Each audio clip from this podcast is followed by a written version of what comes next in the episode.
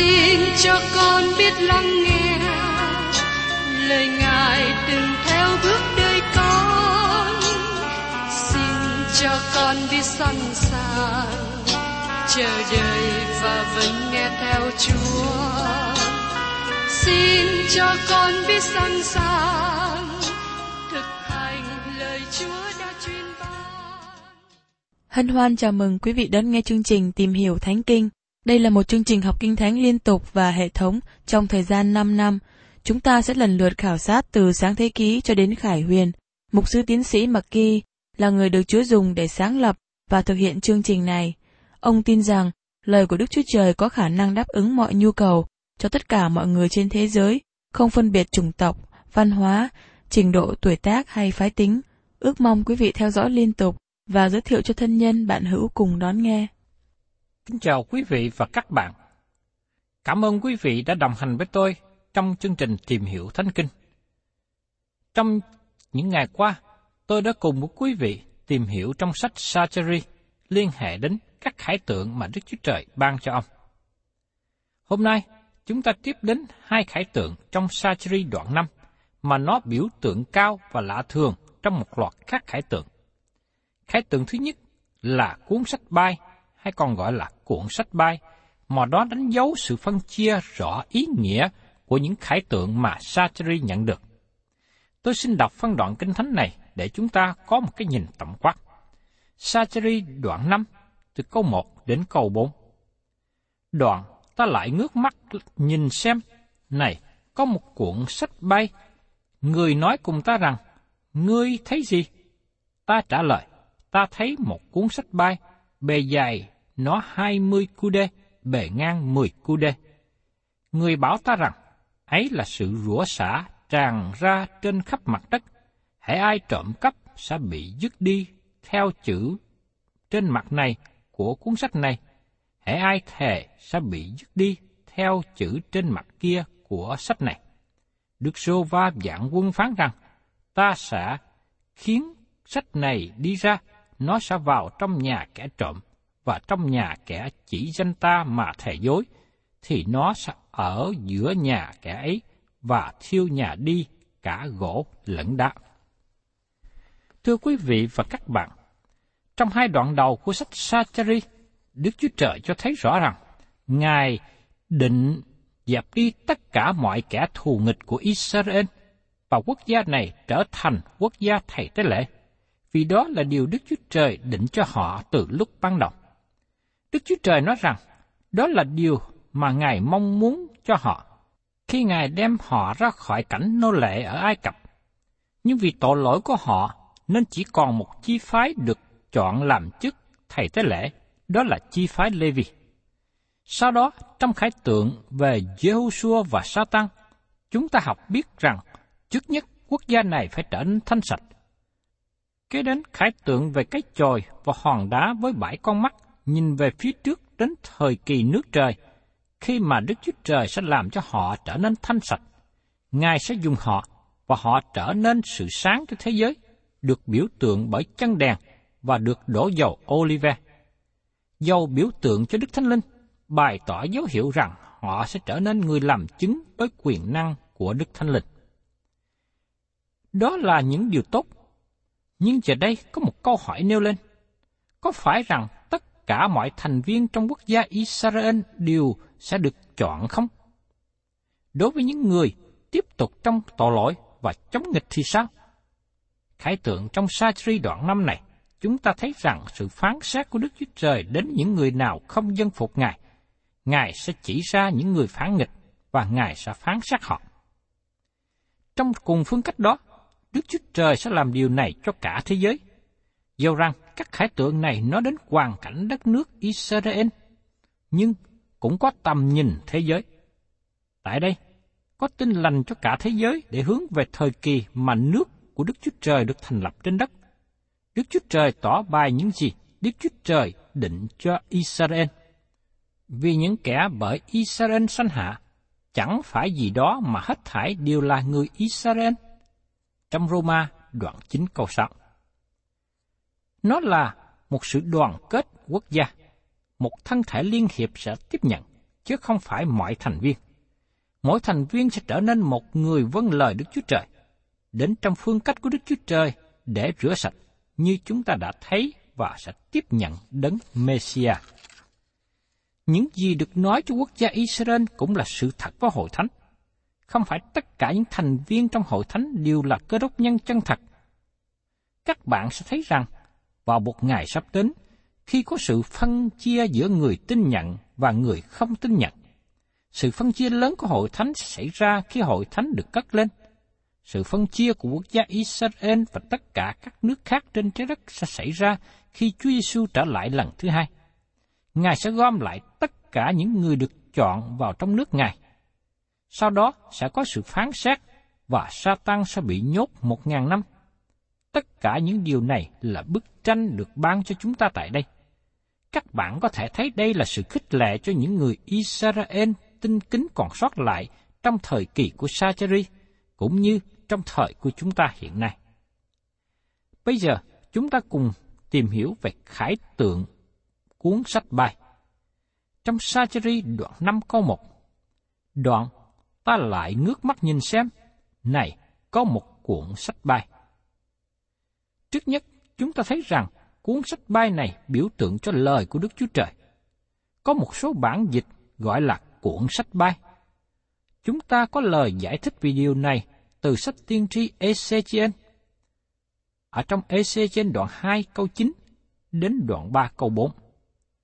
Ta bèn xem, này, có một cái tay dơ đến ta, cầm một cuốn sách, bản ấy dở ra trước mặt ta, có chữ đã chép cả trong và ngoài, ấy là những lời ca thương than thở khốn nạn đã chép vào đó. Ngài bèn phán cùng ta rằng, hỡi con người, hãy ăn vật chi ngươi thấy, hãy ăn cuốn này rồi đi, và nói cùng nhà Israel. Ta mở miệng ra, và Ngài khiến ta ăn cuốn ấy. Ngài phán, hỡi con người, hãy lấy cuốn ta cho ngươi mà khiến bụng ngươi ăn và làm đầy ruột. Vậy ta ăn lấy thì miệng ta ngọt như mật. Ngài lại phán, hỏi con người, hãy đi, hãy đến cùng nhà Israel đem những lời ta thuật lại cho chúng nó. Thưa các bạn, Ezechiel là tiên tri của Đức Chúa Trời, đã ăn nuốt lời của Đức Chúa Trời, và sau đó ông giảng nó ra cho dân chúng. Để làm hình ảnh tốt đẹp cho chúng ta là những người giảng lời của Đức Chúa Trời. Để làm hình ảnh tốt đẹp cho những người đang phụ trách trong việc chia sẻ lời Chúa ở những nhóm học kinh thánh trong các tổ cầu nguyện học kinh thánh hoặc trong những ban của thanh niên thiếu nhi trong trường Chúa Nhật. Chúng ta cần nên ăn vào lời của Đức Chúa Trời để nó có thể vào trong chúng ta, chất chứa ở trong lòng chúng ta.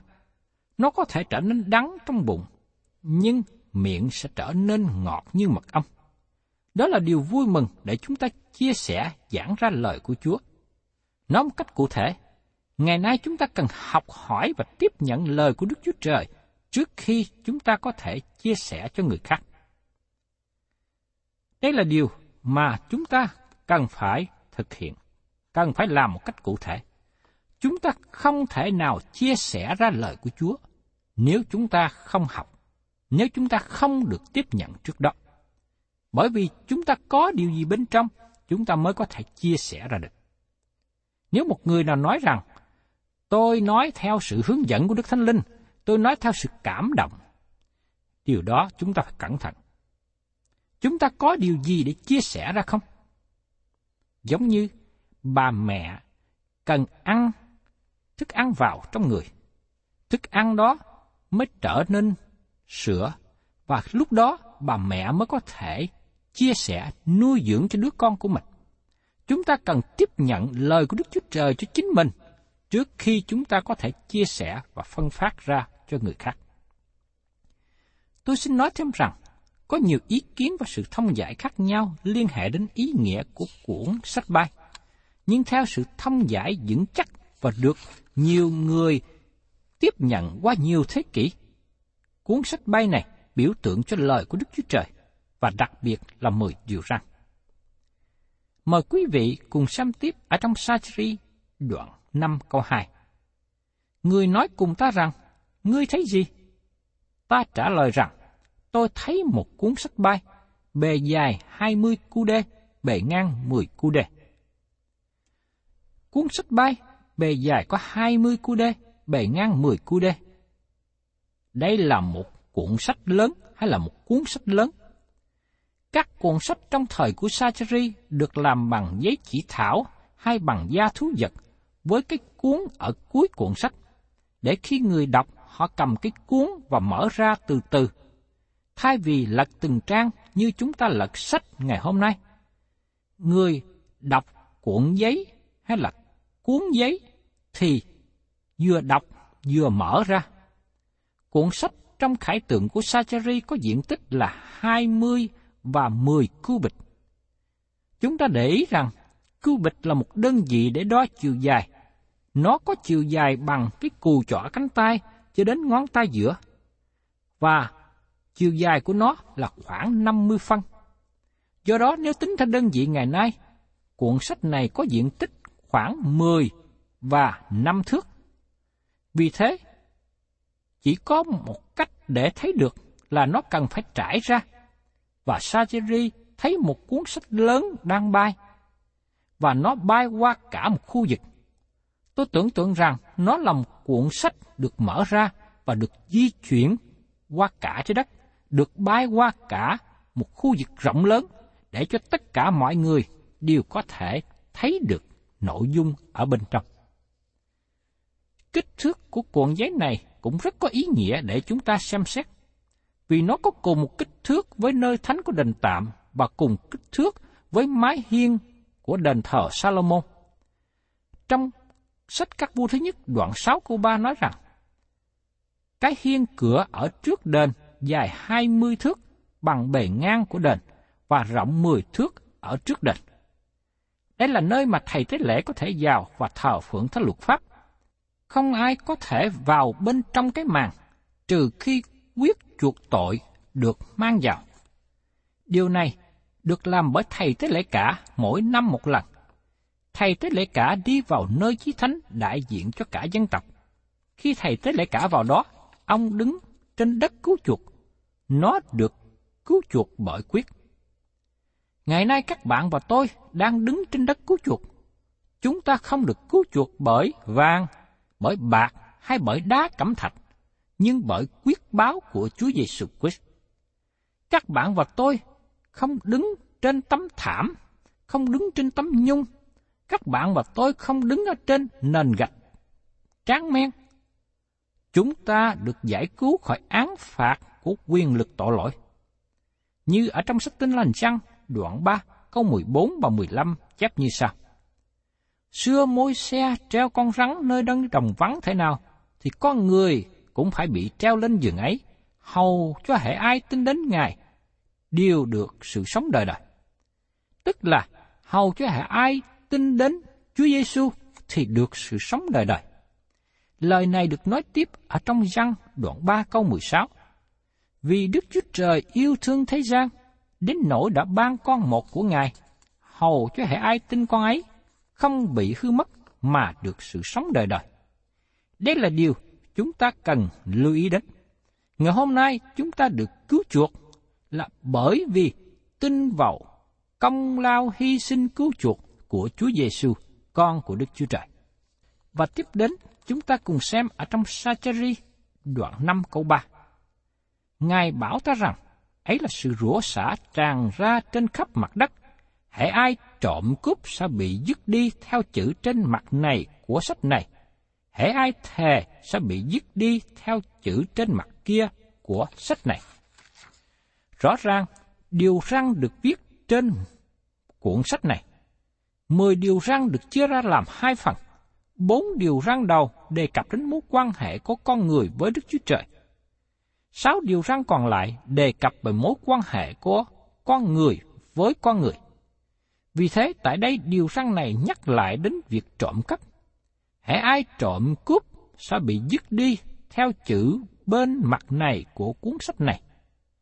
Rất có thể nó biểu tượng cho mối quan hệ của con người với nhau. Điều này được xác định rõ ở trong Thi Thiên đoạn 50, câu 18 đến 21. Khi ngươi thấy kẻ ăn trộm, bèn ưng lòng hiệp với họ, ngươi sẽ chia phần cùng kẻ ngoại tình. Ngươi thả miệng mình nói xấu, buông lưỡi mình theo dệt sự dối gạt. Ngươi ngồi nói chuyện hành cùng anh em ngươi, dèm chê con trai của mẹ ngươi. Đó là điều ngươi đã làm, còn ta nín lặng. Ngươi tưởng rằng ta thật ý như ngươi, nhưng ta sẽ trách phạt ngươi, trương các điều đó ra trước mặt ngươi. Thưa các bạn, bởi vì con người trong thời đó vi phạm 10 điều răn mà không gánh chịu một hình phạt nào từ Đức Chúa Trời. Và họ đi đến kết luận rằng Đức Chúa Trời là như thế. Họ nói rằng Đức Chúa Trời không làm gì hết với sự vi phạm tội lỗi của họ. Nhưng Đức Chúa Trời nói rằng Ngài đang làm một điều gì đó với họ. Đây là điều mà tôi và quý ông bạn chị em ngày hôm nay chúng ta cần phải cẩn thận, đừng để bị sự dối gạt. Có một số người họ đã vi phạm rất nhiều những điều răn của Đức Chúa Trời. Như họ đã không thờ phượng Đức Chúa Trời, phỉ bán Đức Chúa Trời, họ đã phạm tội, giết người, trộm cướp, tà dâm, nói dối, gian lận. Nhưng họ nói rằng Đức Chúa Trời không có phạt. Họ tự dối với mình, hay hoặc là họ muốn để vấn đề đó qua một bên không muốn đề cập đến. Nhưng phải nhớ rằng, Đức Chúa Trời chưa hình phạt theo như Ngài đã định. Đức Chúa Trời vẫn còn cho một cơ hội để những người đã chống nghịch với Đức Chúa Trời và phạm tội với anh em mình có cơ hội ăn năn. Do đó, chúng ta cần nên lợi dụng thời gian ăn điển, sự nhịn nhục của Đức Chúa Trời để quay trở lại với Ngài. Chúng ta đừng để bị dối gạt nói rằng, tôi phạm tội, nhưng Đức Chúa Trời không hình phạt. Luật pháp mô xe được ban cho dân tộc Israel mà nó trở thành luật pháp cho quốc gia này, và dân chúng cần phải vâng theo luật pháp đó. Dĩ nhiên, nếu họ không vâng lời, Đức Chúa Trời sẽ đẩy họ ra khỏi xứ. Đó là điều đã xảy ra trong quá khứ trước đây, với 70 năm lưu đài ở tại Babylon. Nhưng đó cũng là tình trạng phân tán giữa các nước trong thời hiện nay, bởi vì họ làm tan tác luật pháp của Đức Chúa Trời, đánh dấu sự khai hóa nhờ vào các điều răn của Đức Chúa Trời, mà đặc biệt là mối quan hệ của con người với nhau. Tại đây, tôi muốn các bạn chú ý đến một nền tảng lớn mà nó được liên hệ đến luật pháp môi xe, đặc biệt là 10 điều răn. 10 điều răn được bán cho quốc gia Israel ở một vị trí ngã tư đường quốc tế. Và họ mang các điều răn này với họ bất cứ nơi nào họ đi đến. Họ có một ảnh hưởng rất lớn khi họ ở Ai Cập, và đó là nơi mà dân Israel trở thành một quốc gia. Và khi họ bị lưu đài sang Assyria, sang Babylon, họ có ảnh hưởng nhiều đến những quốc gia lớn đầu tiên này. Họ cũng ảnh hưởng đến quốc gia Hy Lạp, Macedon và cả đế quốc La Mã nữa. Mười điều răn này sanh ra sự khai hóa và tiến bộ. Các bạn có thể nói rằng sự tiến bộ lớn của thế giới ngày hôm nay đặt nền tảng trên các điều răn này. Ngươi chớ giết người, ngươi chớ phạm tội tà dâm, ngươi chớ trộm cướp, ngươi chớ nói chứng dối cho kẻ lân cận mình, ngươi chớ tham nhà kẻ lân cận ngươi. Đây là những luật lệ căn bản cho một quốc gia. Nó là những điều căn bản để xây dựng một gia đình, xây dựng một đời sống cá nhân, xây dựng phương cách sống. Và đó cũng là những nền tảng để thực hiện sự khai hóa của một quốc gia, khai hóa nhân loại. Khi đất nước chúng ta đặt trên nền tảng này, chúng ta được phước hạnh của Đức Chúa Trời. Nhưng rất tiếc là xã hội chúng ta ngày nay đi xa luật lệ của Đức Chúa Trời. Chúng ta rơi cùng với một tình trạng mà dân Israel đã rơi trước đây, đã vi phạm trước đây. Đức Chúa Trời dùng dân Israel để trở nên một thí dụ để cho chúng ta nhìn bài học lịch sử mà chúng ta học và tránh. Ngài nói rằng, dầu Chúa đã chọn dân Israel là một quốc gia, Ngài sẽ phán xét mỗi cá nhân khi vi phạm điều răn của Ngài. Vì thế, cuộn sách bay này biểu tượng cho cả thế gian, nền tảng mà Đức Chúa Trời đối với các nước. Một điều rất lý thú để thấy rằng không có sai lầm trong luật pháp môi xe và Đức Chúa Trời đã ban ra. Các bạn thân mến, luật pháp của Đức Chúa Trời đã ban không phải chỉ cho quốc gia Israel, nhưng cũng cho chúng ta ngày hôm nay nữa. Vì thế, chúng ta phải cẩn thận. Và tiếp đến, chúng ta cùng xem ở trong Sacheri, đoạn 5 câu 4. Đức rêu va dạng quân phán rằng, ta khiến cuốn sách này đi ra, nó sẽ vào trong nhà kẻ trộm, trong kẻ chỉ danh ta mà thề dối, thì nó sẽ ở giữa nhà kẻ ấy và thiêu nhà đi cả gỗ lẫn đá. Đây là một điều kỳ lạ mà chúng ta cần phải lưu ý. Nó sẽ vào trong nhà kẻ trộm. Đây là điều răng liên hệ đến mối quan hệ của con người với con người. Và trong nhà, chỉ danh ta mà thề dối, đề cập đến phần đầu của mười điều răng, ngay cả trong danh của Đức Chúa Trời, con người có thể làm trái lời thề. Ngày nay, chúng ta cần lưu ý điều quan trọng này. Mười điều răn không hề được ban cho cơ đốc nhân như là phương cách của đời sống. Chúng ta là những người đã tin nhận Chúa Giêsu được kêu gọi để sống ở mức cao hơn, và chúng ta đến một nơi sống bởi ân điển. Thật vậy, con người không thể nào đạt đến mức cao hơn trong luật pháp môi xe bởi vì không có sự giúp đỡ. Đức Chúa Trời ban cho họ luật pháp, nhưng không ban cho họ sự giúp đỡ để thực hiện. Đó là Ngài không ban cho Đức Thánh Linh. Đức Thánh Linh không có ngự trong đời sống của những người thánh đồ trong cổ ước. Vì thế, con người với năng lực và khả năng riêng của mình không thể nào đáp ứng đòi hỏi của mười điều răn.